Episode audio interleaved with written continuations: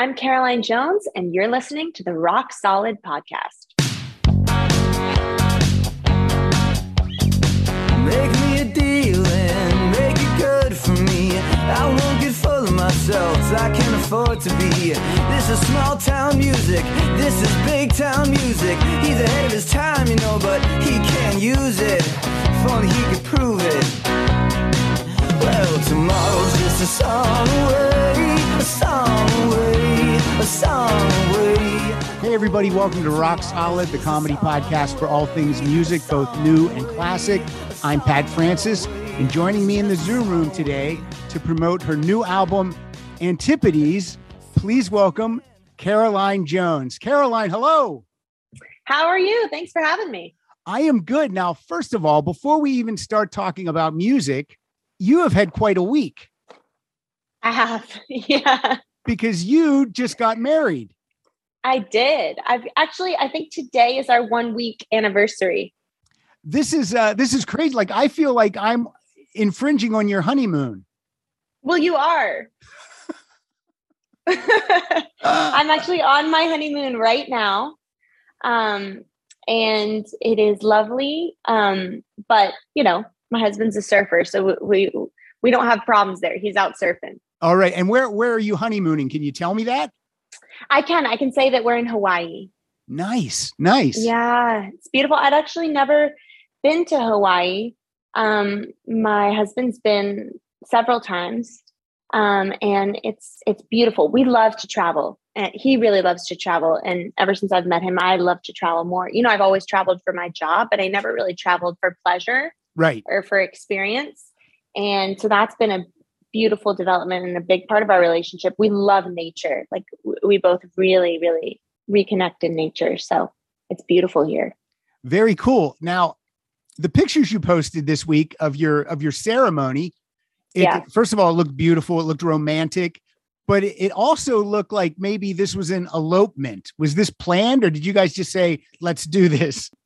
Closer to the latter than the former. Okay. We had what we called a wedding window where we kind of we knew that we wanted to get married this winter. Um obviously I don't tour in the winter and so we had some time and the winter is really when we love to travel um because it's the time where the music industry really shuts down and Right. he's not busy. And so we had a wedding window. We knew we wanted to get married sometime in the next couple of months and we were actually already going to Hawaii. It wasn't planned as our honeymoon okay. um, we were just going to adventure there. So we thought we might get married in Hawaii or we might get married um, in Colorado. We weren't sure. We just had a wedding window. And then when we got to Colorado, we discovered how easy it is to get married in Colorado. You don't even need an officiant. You don't Wow. need anyone. you can literally just sign a piece of paper in a courthouse and you're married.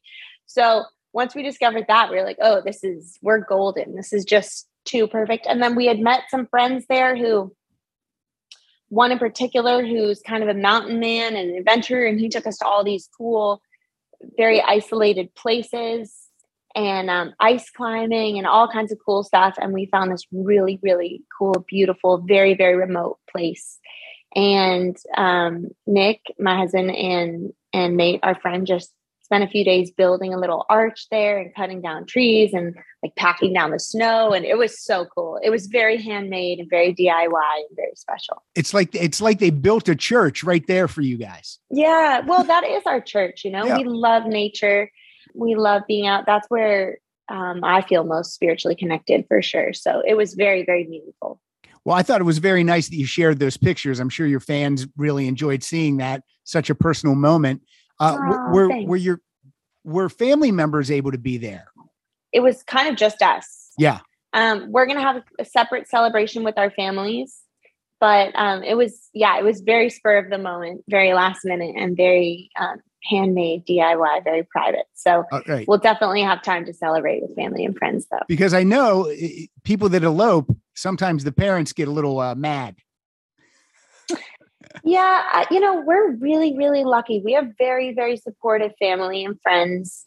Um, and you know, everyone to each his own. People forget that that a, a marriage and a wedding is really for the people getting married. I True. think that's like a big, there's so much pressure in our culture on, on marriage, on weddings, on outdoing each other, on production. And sometimes you can lose sight of what it's really about. And for some people, they love to have big weddings, big parties. And I say hats off to them, you know, like more power to you. But this is just what we personally wanted and what felt really authentic to us. Well, I think I think that's great, and I think sometimes when people have the big wedding after the fact, they think, I kind of maybe just wish we would have just done this with each other. But Some people do for sure, but like I know my sisters both had huge weddings and Mm. it was so fun. Like Yeah. everyone had the best time. I think they had the best time. So I think my only advice now that I'm married would be I, I'm definitely glad I did it the way I did it. I am I do not like the stress of big parties and big social events, ironically, given my line of work. um, but I would say just do it a way that feels authentic, that you feel like you can go through with the most joy and the least stress. yeah, And if That- that, and if you can have a big party like that, go for it because everyone loves a big party. And now that the union's done, when you do get together with family and friends to celebrate the marriage, there won't be any pressure. You'll just Yeah, you'll be able to- exactly. I you'll be able to enjoy the day. Yes, exactly. Exactly. All right. Speaking of enjoying the day, you're having quite a year. You just released Antipodes uh, just a few months ago, and people are loving this album. I am uh, I'm new to your career. My listeners kept telling me you have to check out Caroline Jones. She has Oh, a new cool. album out. So uh, I bought this thing and I loved it. And then I went and I Thank you. bought I bought uh, the previous album and then the EP and then the Bandcamp stuff. And you are just Wow. killing it. So congratulations. Uh, onward Thank and upward. Thank you very much. That's very cool of your listeners. Uh, it well, I I get turned on to a lot of uh, new artists and new stuff uh, and old stuff by the listeners, and uh, it's part of the thing I like about doing the show. I read a quote that Rolling Stone magazine called you one of the ten country artists you need to know. It's kind of impressive. It, it is. That's a really big honor. Rolling Stone is is still one of the most premier music outlets.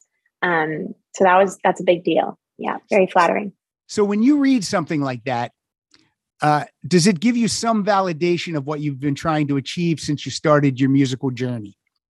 Absolutely. I think there's a lot of validation, especially in those music trade magazines like Rolling Stone and Billboard. My uh, my single "Come In" just recently went top 40. It's my first official top 40 hit on country radio. So those kind of moments are very validating. Yeah. Especially, you know, I I, I measure my success more by my craftsmanship and um, the validation of my peers more than saying numbers or sales or i think those things are sometimes not always but some, they're not directly correlated Yeah. with talent or greatness and i think that's important for aspiring musicians and professional musicians to remember i think it's really important to keep perspective and be honest with yourself about the kind of work that you're doing and putting out and not just measure it by uh, data and analytics and um, commercial success. So Right. I've always been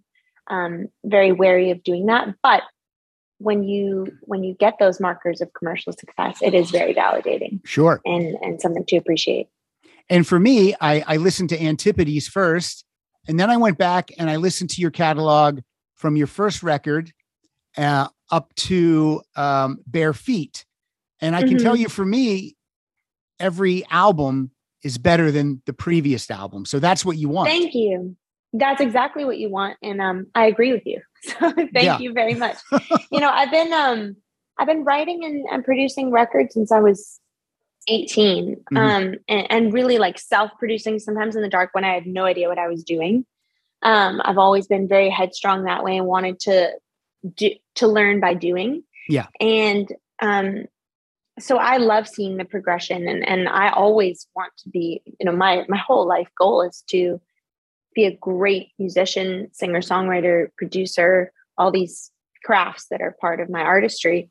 And um, so thank you for saying that because constantly improving and making better work than I made before is is obviously the goal. Absolutely, it is. I guess when you when you start out and you're kind of uh like your like your wedding ceremony, you're a DIY artist. you Yeah. you're in control. You're in control of your image and the songs and everything. So hats off. That's that's a good thing. Thank you very much. And yeah, that's a good thing to know at a young age that that's what you want to do. Yeah, it is. Um, thank you for saying that. I, I've been an independent artist, like I said, for over 10 years. And I, I wouldn't, I personally wouldn't have it any other way because you, you learn so much and you fall on your face, but at least you fall on your face and you're accountable to yourself. Right. On your And own then- terms. And then what's really special is that you start building collaborations and a team with people who believe in you, you know, not something that they could make you into or not something that you could be, but who believe in you and what you're about and what you're trying to build. And then those collaborations and that teamwork is that much more fruitful and meaningful because it really has a purpose and some authenticity behind it. And that's what's been really cool the last few years is to team up with some producers like Rick and musicians and um, musical peers who kind of see something in you and, and want to help bring it to light. And I've been really, really lucky to have relationships like that the past few years. Your two most recent albums are uh, released through Mailboat Records. I believe Mhm. that's Jimmy Buffett's label. Yeah, So it's still it's Yeah, not the it's not the big machine, but it still is validation that uh, this label wants to carry your your stuff. So that's cool. certainly. Yeah. And Jimmy is a real mentor to me. You know, he took me under his wing after Zac Brown was my first major tour. And then Jimmy was my second. And I toured with Jimmy all of 2018 and did a song with him called Gulf Coast Girl that he wrote for me with Mac McAnally. And I, I can't say enough good things about, you know, the reason that I have a career is Zac Brown and Jimmy Buffett. Um, and so I feel very indebted to them and very grateful for their mentorship, um, for their guidance, and primarily for the opportunities that they give you. You know, because Right. there's no way, there's no handbook for learning how to be a good entertainer. You just have to do it. Yeah. And especially learning how to be an, a good entertainer in front of 20, 30,000 people every night.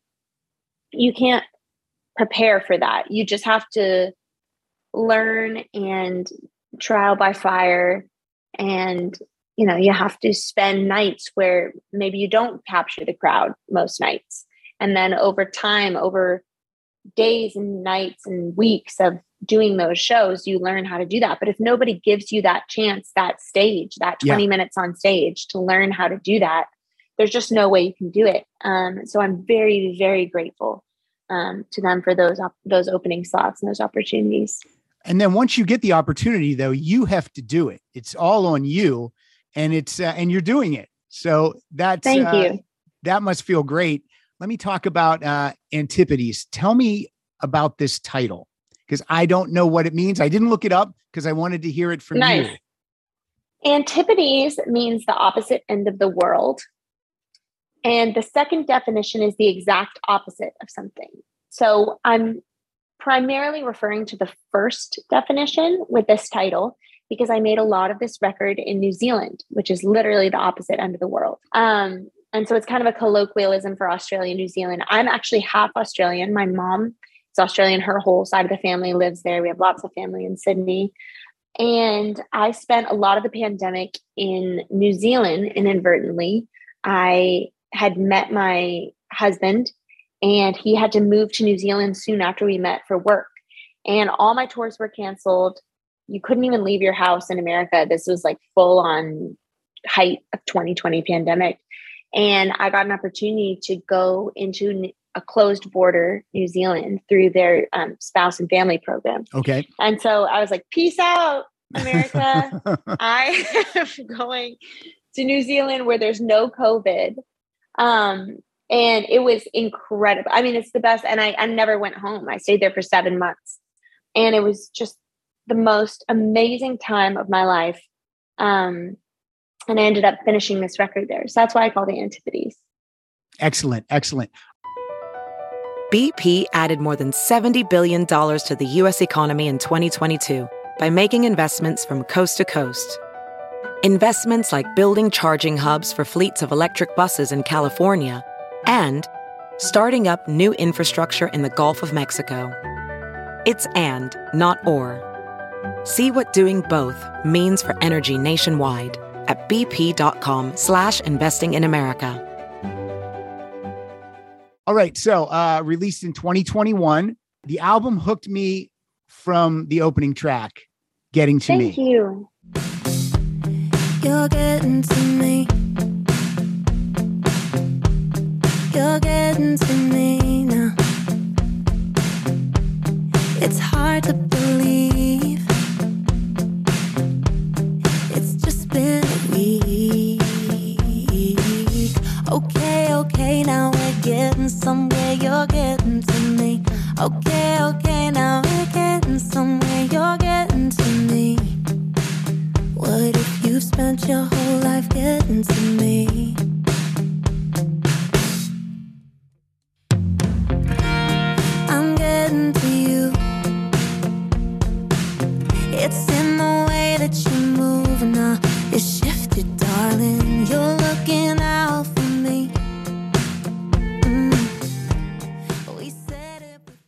Just Thank you so much. and I mean that's what that's what you have to do. You have to get me immediately so that I want to keep listening. So, getting to me is just such a fantastic track. I love it. Thank you very much. I love the contrast in that production. I love how the verses are very sparse with that, you know, there's just like a synth pad and and that main guitar riff and really cool drum sound. And then the choruses kind of explode and lots of electric guitars and synths and um yeah, I, I love that song. Thank you. That was the first song I ever wrote about my husband. So it's very special to me.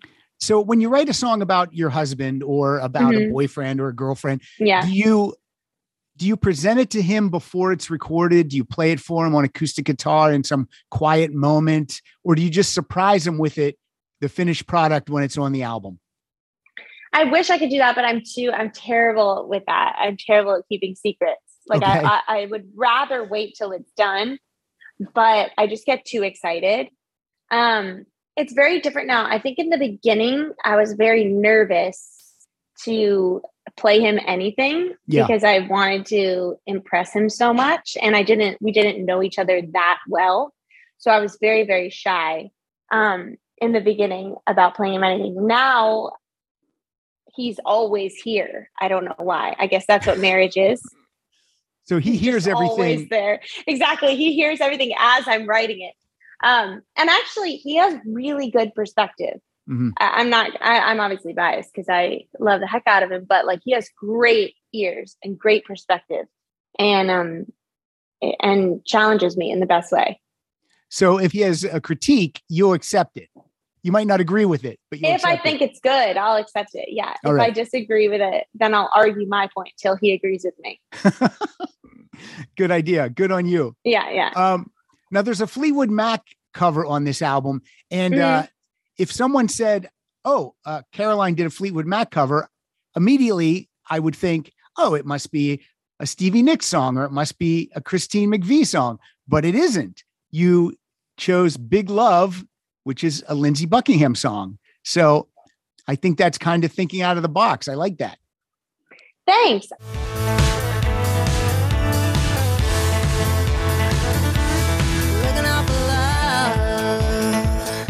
The night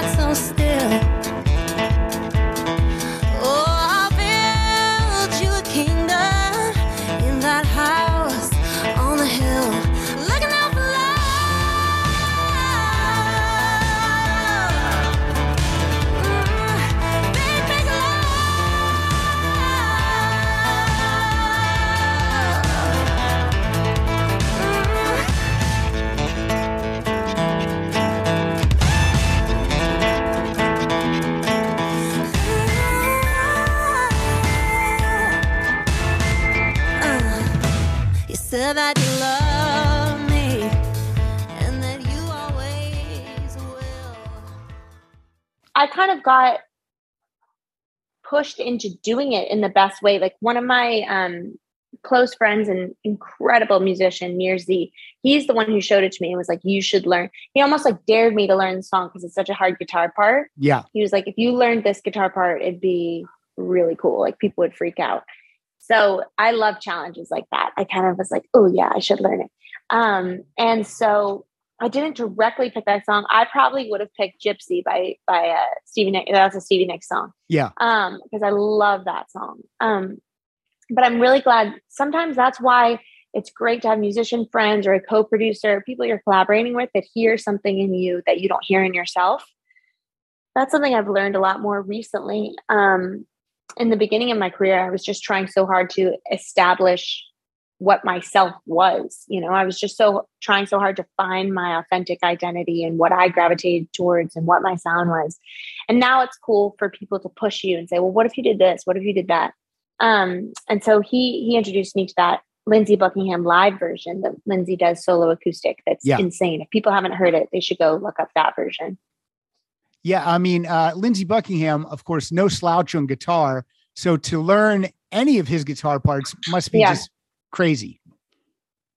It was. It was quite a long process. Uh, I learned that over a period of months. Mhm. But I think that's fun to really set a high bar for yourself with a difficult piece and really sit down and learn it inch by inch, exact like note for note, exactly how it's played.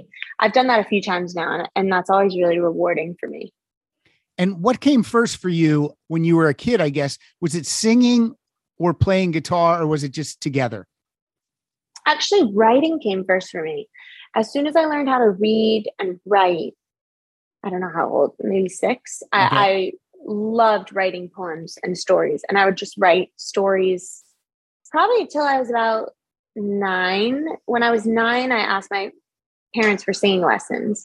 And once I began singing and realized that I could put all of those stories and poems to song, Mhm. um, to melody, that's when it really clicked for me. I never wanted to do anything else. And then I didn't start playing guitar till I was almost 18. Wow. So very late. Yeah, I've been writing for a few years and I've been writing with producers and I had a rude awakening that I wouldn't get writing credit if I didn't also write the chords because I thought if I wrote the lyrics and melody and sang a song that it was my song, you know. right. But um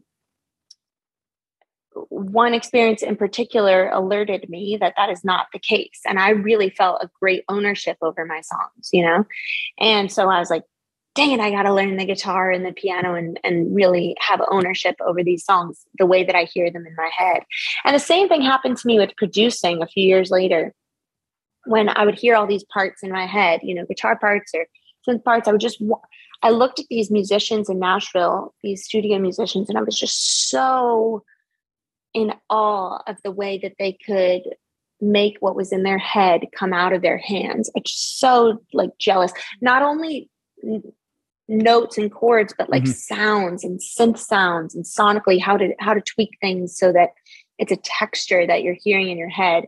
And I was fascinated by that. And that's what really prompted me to learn how to produce and, and take more of that um, craft into my own hands, which I absolutely love.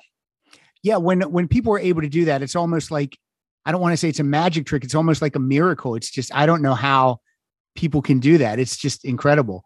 Um, you also play Especially in Nashville, yeah. yeah. You also play banjo.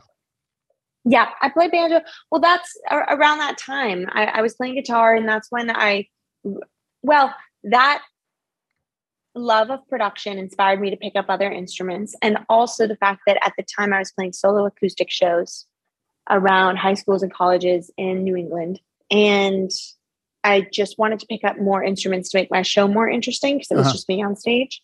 And so I learned some banjo and some slide guitar, which led to dobro. So I just picked up instruments over the years. I, I just I love different tunings and voicings, and I love production. I love. I'm a real geek about all of it. So I feel like I have a lot of crafts on my plate that I'm always working on and, trying to be great at. And if I was to give you a title, would you accept uh, singer songwriter? Is that what you would like to be known as? I think so. I, I often um, wrestle with that a little too, because I, I also want to call myself a musician. Like when I write my occupation, I write musician because I guess singer can kind of be included in that. But I, I'm it's all semantics to me. I just Yeah. love music. Yeah, musician makes sense. The first single off the new album was come in, but don't make yourself comfortable. Come in.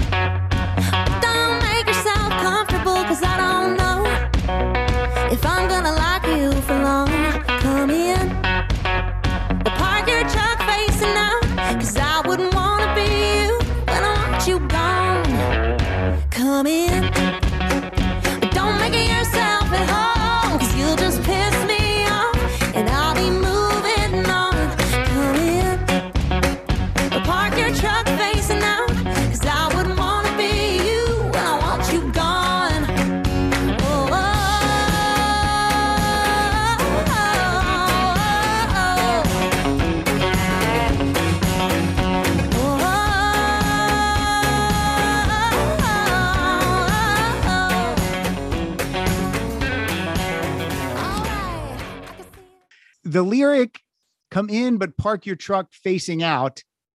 That line to me just feels like such a, a cool, old school country style lyric. I really, really dug that when I heard it.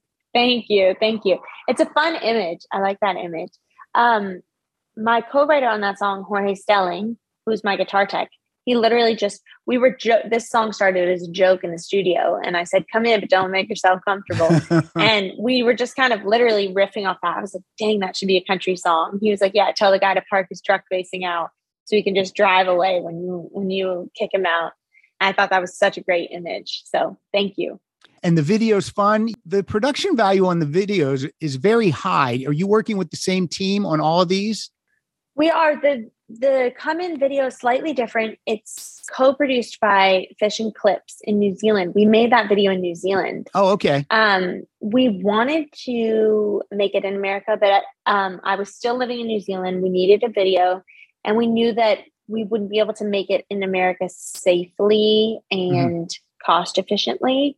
It costs so much, and there's so many extra hoops you have to jump through to test everyone, quarantine everyone. Like it's just a nightmare because that video had a lot of extras, like Yeah. close to 50 maybe I, I don't remember the exact number but a lot of extras in the bar you know and dancers and crew and it just would have been a nightmare making that video um, in america last year this was before the vaccine um, and so we made it in auckland at this country western bar in auckland which is a very rare thing um, there really aren't any country bars in new zealand so the one that there is we filmed at and it's a really fun video. I'm really proud of it. I think that my favorite part about the Come In music video are the dancers and the extras. I think they just have such good energy.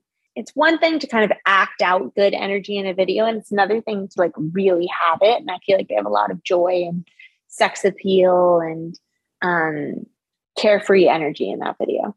Well, when you're dancing in a video, it just makes you feel, you know, vi- uh, you know, alive. Yeah, Um, Yeah. There's and there's uh, some of these videos are like mini movies. There's uh, there's a little bit of acting going on in in these at, at times. Is that something you would ever want to pursue down the line? no, I don't know the answer to that. Mhm. I, I feel probably not, but I definitely will never say never. I do feel like if I did act, I feel like Broadway or a Disney kind of thing. I don't know if it's because I grew up on a lot of that and grew Right. up on a lot of show tunes and American Songbook, but I do have the kind of training and the kind of voice that would make for a really good like Broadway Disney character when I want to turn it on. Um, so maybe that would be my my entryway to Gotcha. acting. But I I love like my whole goal with my artistry is like pulling pulling the truth out of myself Mhm. as opposed to another character. So I feel like it's actually a little bit of a stretch, but we'll see. I like that when I ask you a question, you have a definitive answer. You don't hem and haw, and you're not just like, oh, I don't know, maybe. You like you you've thought about it a little bit. You kind of know. Yeah, well, I like these questions. I like questions that have layers to them and and that are deep. I, it makes me think out loud. so Cool. that's what I was just doing. All right, good. I love that too. And now, a word from our sponsors. Hey, Rock Solid listeners, it's Pat Francis, and I'm here to tell you that we are stepping up our audio game with the new Shure MV7 podcast microphone. Now, look, if you want to get the best audio out of your Zoom interviews, and I know you do, then you need to buy the MV7. It's perfect for podcasting, home recording, and gaming. It plugs right into the USB of your PC or your Mac, and it's ready to go. So take your sound to the next level with the Shure MV7 podcast microphone. You know what? I'm using it right now. Now back to the show. All right, another song on the album, "Don't Talk to Me Like I'm Tiffany." Yeah. You get a you get a little help from uh, a guitar player on this. Do you want to tell the listeners uh, who's on this song? Yes. So Joe Bonamassa, who's one of my guitar heroes, is just an absolute beast. Uh, and I became friends last year. Uh, He's a very nice guy. And I wrote this song and this riff after having breakfast with him one day and just envisioned him on the song. I, I really wanted a song he could play something like really swampy and grimy Yeah. and on.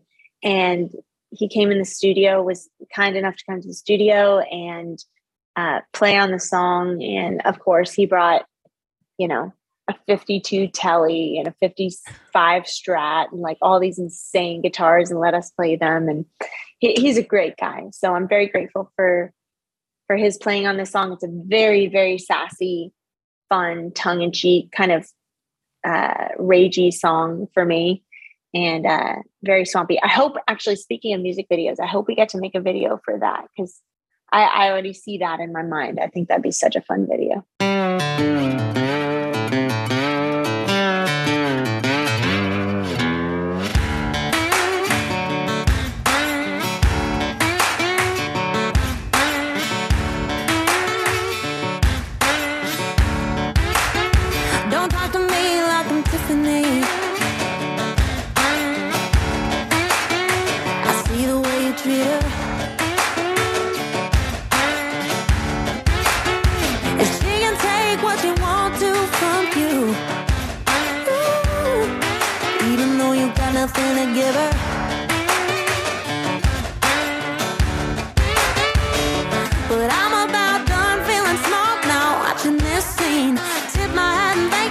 Thank you for your time. I gotta give it to you all. You got some big balls for a boy with a small mind.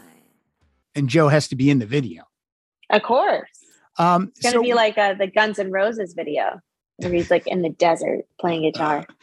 when Joe Bonamassa comes in to to do a solo for you, play on a song, are you able to give him notes, or is he is he giving you exactly what you had envisioned? That's a great question because I think it depends on the song and the collaboration. Mhm. In Joe's case, I'm not sure what I was envisioning. I just wanted him to come in and and put himself into it, which I knew he would, and which he did. I definitely wasn't expecting him to play slide, but now when I listen to the song, I can't imagine it any other way. Right. And I definitely didn't give him notes. I don't know. Okay. I, I, I'm not saying I wouldn't. I'm just saying I didn't need to. He just killed it and crushed it. Um, and definitely, when an artist is kind enough to give you their time and um, offer up their heart in a collaboration, like Mhm. you wouldn't start with the notes. You know, you'd start Right. with what they feel and what they think, and and then if it doesn't jibe, you know, then you can have a conversation. But that was not the case with him. He was just right in it. Cool. I love that. Uh, yeah, he seems like a, a nice guy when I've seen him on interviews and stuff. He was probably asking you, "Is that okay? What did you think?" Yeah, and so was Matthew Ramsey, who's also on the record, which is kind of mind blowing to me. Left so much life before I fell in her arms. Spent years becoming the man that she needed. Funny now, I feel like a boy so disarmed, cause she sings for the world, but she thinks the world of me. God, I'm so lucky I've seen so many skies. Guitar in my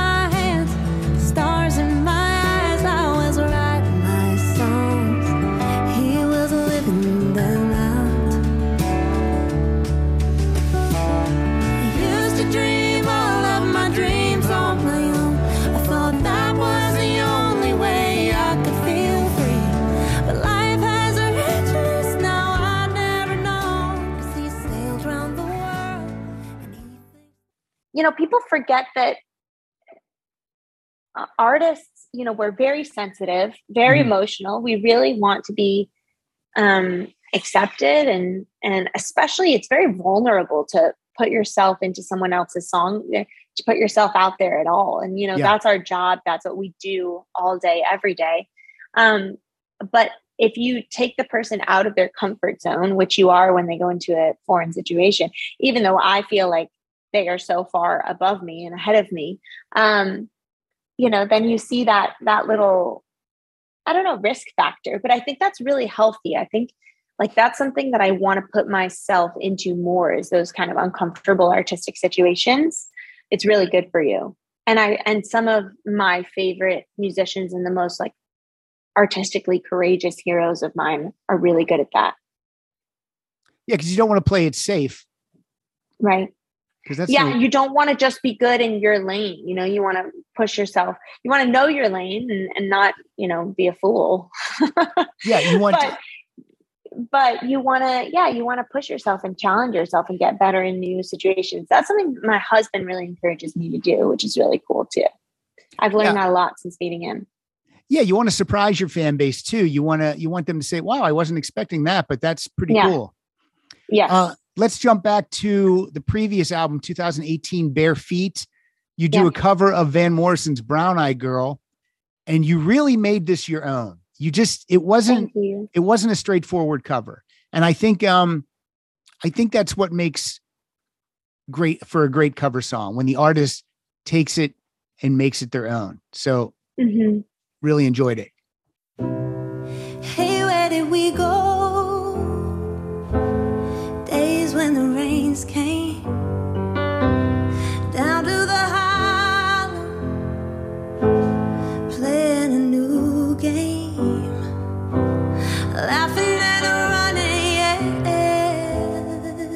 And a jumping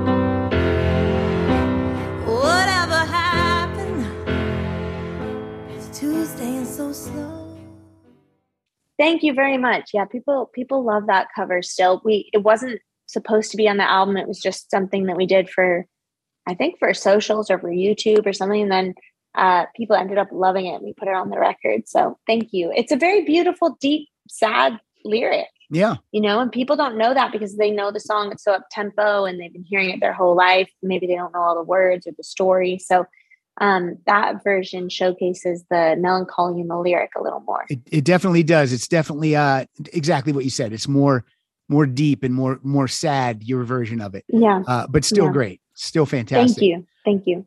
So this album kicks off again immediately with a catch song, uh, The Difference, and then in parentheses, Gosh Damn. Gosh damn. Again, banjo on this, very cool. But I was taken aback by the lyric.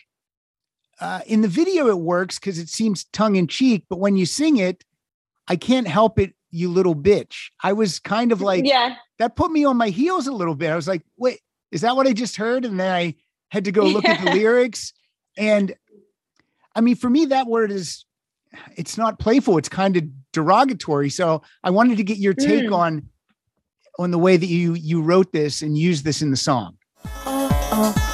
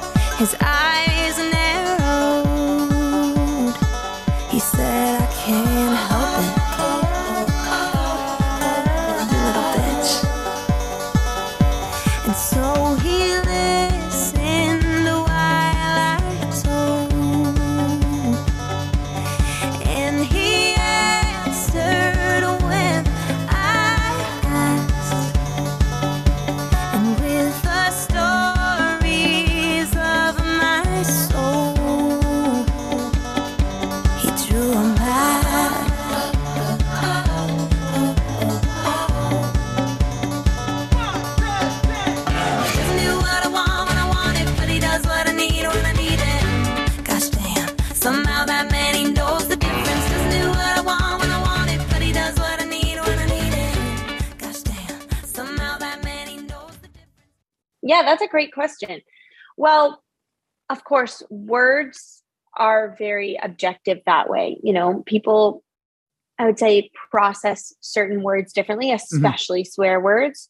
So I think that's something you have to be aware of when you're writing. For me, this line was very playful. And also, this verse makes use of it. There's a it's a conversation that's happening in the verse. So yeah. you're saying he said this, she said this. So sometimes when you sing those lines, it's a little bit hard to understand where the quotation marks are. Right. Um, but definitely, yeah, the the male protagonist in the song, the love interest is saying, um,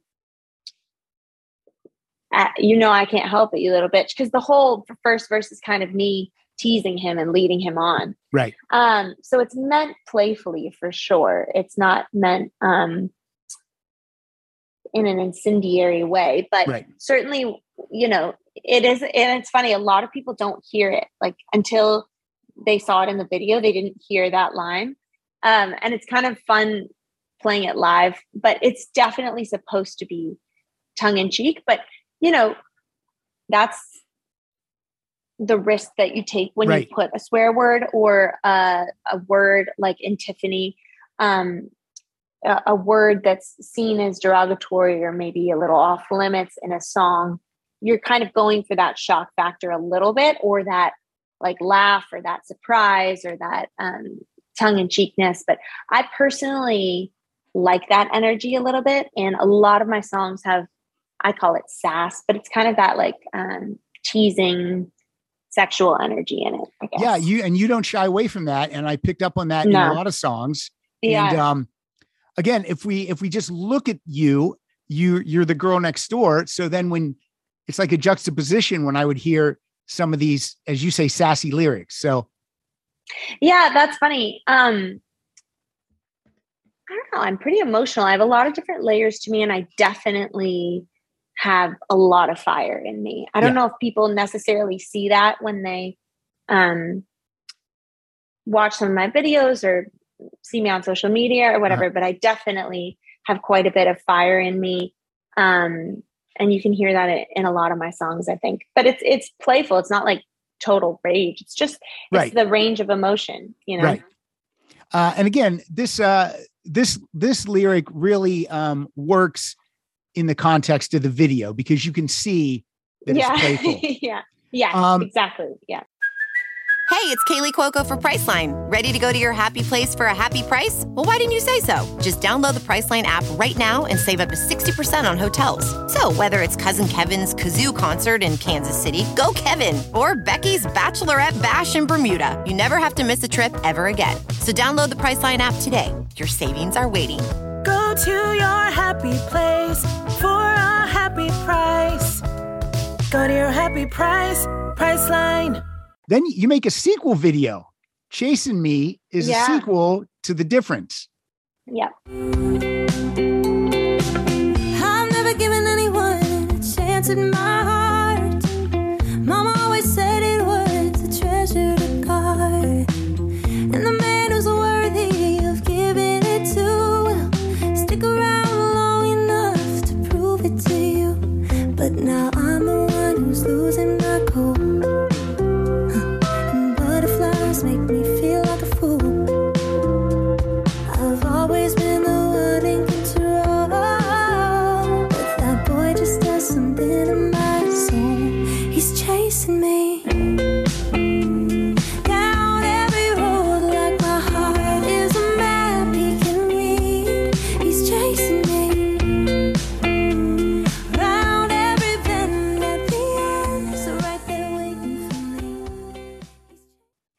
Yeah, it's a cross country kind of love story. Mm-hmm. And um, at the end of Chasing Me, uh, he gets the girl, which I love. And and Cody Walker starred in those videos. If people haven't seen them, they can just um, pull them up on YouTube. The difference and Chasing Me, but it is uh, a continuous story. And Cody Walker's such a nice guy. And we filmed in some of the most beautiful locations. This was a few years ago. This was 2018. We yeah. filmed in Zion National Park in Utah we filmed in Big Sur and we filmed in Nashville. Um, and gosh, it was so beautiful. It was one of the most fun adventures of m- my life to date then. Um, because these are bucket list places, you know, like Yeah, Big sure. Sur and Zion that people dream of going. So to go and then be able to make art there, like I'm in Hawaii right now, and I all all I can think about when I see the I I just think about the videos that I want to make when I while I'm here, um, and I don't know. That's just the the artist in me, but I love nature. I love putting my music against the backdrop of nature. Let me uh let me talk about the song Tough Guys from 2016. It- Yeah. this was your first proper single, proper video, if I'm correct. Yeah. Yes. And uh explain this song to uh to a non-tough guy. Um, I'm still trying to figure these lyrics out a little bit. Does the woman in the song does she like tough guys or is she over liking tough guys? I'm selfish if I please myself. I'm good if I please you. I'm a rebel if I don't fit in the box. I'm a talent if I do. I'm ignorant to your hypocrite, naive to your experience. Well, oops, but I don't give a cause I ain't waiting on you to approve. I got all the love that my heart can.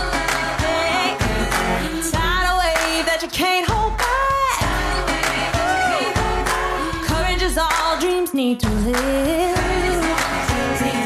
Your fiction is my fact. Guys want this girl to play nice. I don't mean to play rough, guys. I'm just trusting my guys. Think I threaten these tough guys 'cause I'm in love with my own life. it's funny. I, I, I love these questions. Thank you so much for thinking so much about my lyrics. Um, Tough Guys is kind of, I, would say, a proclamation of of self empowerment and independence against people who really want you to be different than you are and want to make you into something more palatable for them.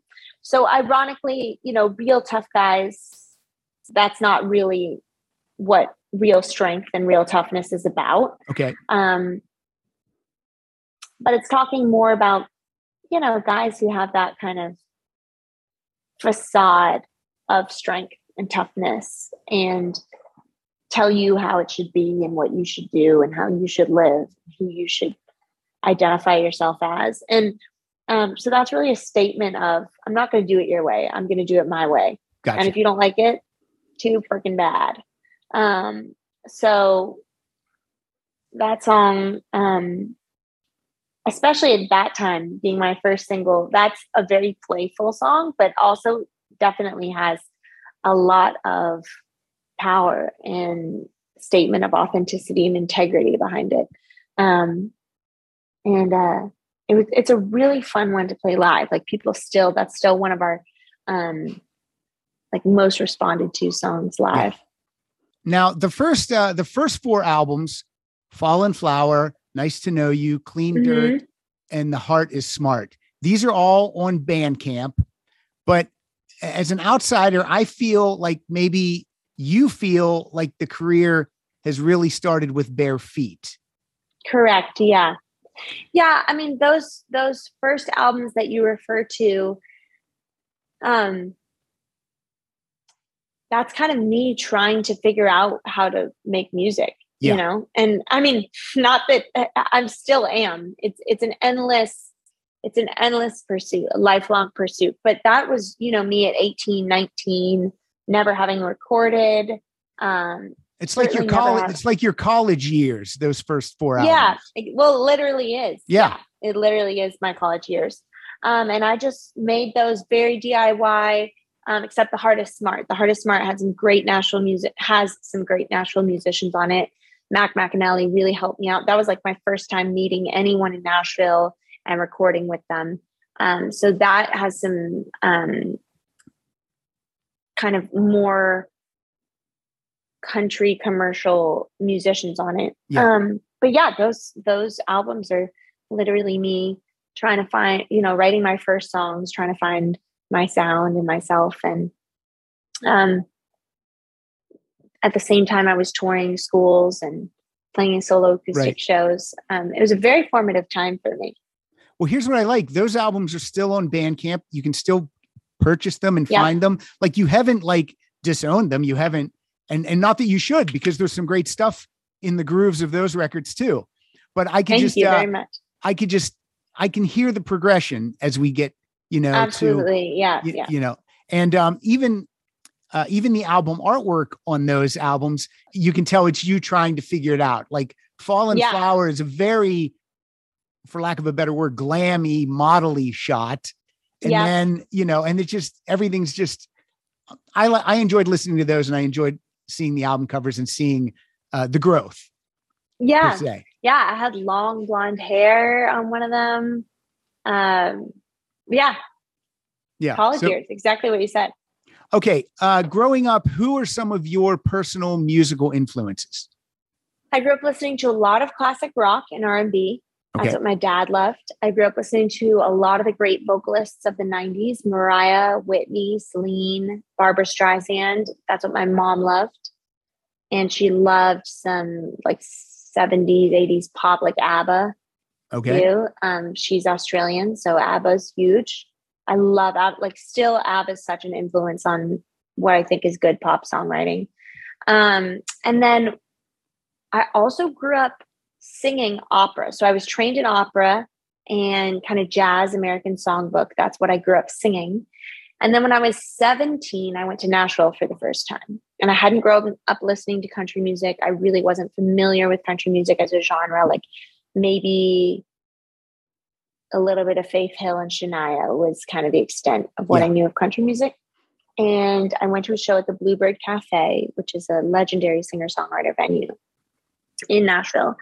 And just lightning bolt moment totally changed my life. I'd never seen, I I loved Bob Dylan. I loved Joni Mitchell. I loved the 70s singer songwriters, 60s singer songwriters but I hadn't realized there was a whole genre of music really built around the storytelling, the songwriting, the craftsmanship, like the honest, authentic storytelling. That's the best way I can put it. And I, I saw these songwriters at the Bluebird just capture the entire room with just their voice and just a guitar and a story. And I was just transfixed. I just fell in love with it. And I delved back into all the way to Hank Williams and the Carter family, like the founders of country music, and forward from there and just listened to the whole genre, the whole lineage, and uh, fell in love with Willie Nelson and Vince Gill and Patsy Cline, Emmylou Harris, and Dolly Parton. And,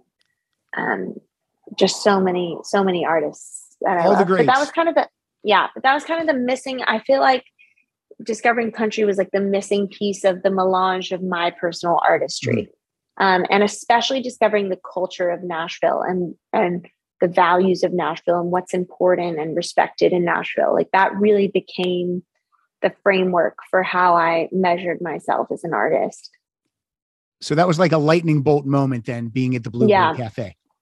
absolutely So there's a on your website there's no current shows booked. When do you think it'll be safe uh, in the age of COVID to get back out on the road and support this album? Well, we have we actually have a lot in the works, and we have Okay. a lot um, that's about to be announced um, Okay. in the next few weeks. So Cool. I would just tell people to stand by. It's going to be a very busy 2022. Excellent. Um, it's just not up yet. All right. I am located in Southern California. So Oh, cool! I hope that you do shows out here and that we get to say hello in person. I would love that. I actually I can confirm that I will be in Southern California playing shows this year. That's So perfect. let's make it happen. Carson will make it happen when we um when we have the show, All right, cool. and I- it, it's shows that you're going to want to come to too. I Excellent. Uh, I want to tell people where they can find you. Website, carolinejones.com, Twitter at Caroline Jones, Instagram at Caroline Jones. It couldn't be easier for people. I know. And It couldn't be easier. Uh, Caroline, it was a pleasure to talk to you. Uh, I loved all your answers. Uh, it was Thank you were a joy. And my last question for you is: Every episode ends with a play out song, so you need to give me any song from your career that you would like me to use as the play out song. ooh. Do you want up tempo or down tempo? What are you feeling? It's what whatever you want. It's all on you. Okay, I'm gonna do. There's a song on my new record called "Everyone's a Rebel Till They Fall in Love," And I feel like it encapsulates my artistry and what we've been talking about pretty well. It's it's a sassy song, but it also has kind of my stamp melodically, my my sweeter side melodically, and production wise, it's like a little Tom Petty, which I love. So I feel like this encapsulates where I am in life right now pretty well. Plus, it's like a tongue in cheek song I wrote about never wanting to get married, and I'm on my honeymoon. So play it out. All right. Thank you so much, Caroline. Thank Please, you, everyone. Patrick. Really nice to talk to you. Nice to talk to you too. I want to thank Carson Bankhead for setting this up for us. Thank you so much, Carson. I believe we're going to have CDs to give away in conjunction with this episode. So that's going to be cool. And you can follow us at Rock Solid Show, and we are at rocksolidpodcast.com. Once again, thank you, Caroline Jones. And everyone, please enjoy Everyone's a Rebel until they fall Till they in love. fall in love. Yep. Here Thank you go. you. Thank you. Take care, Caroline. Bye.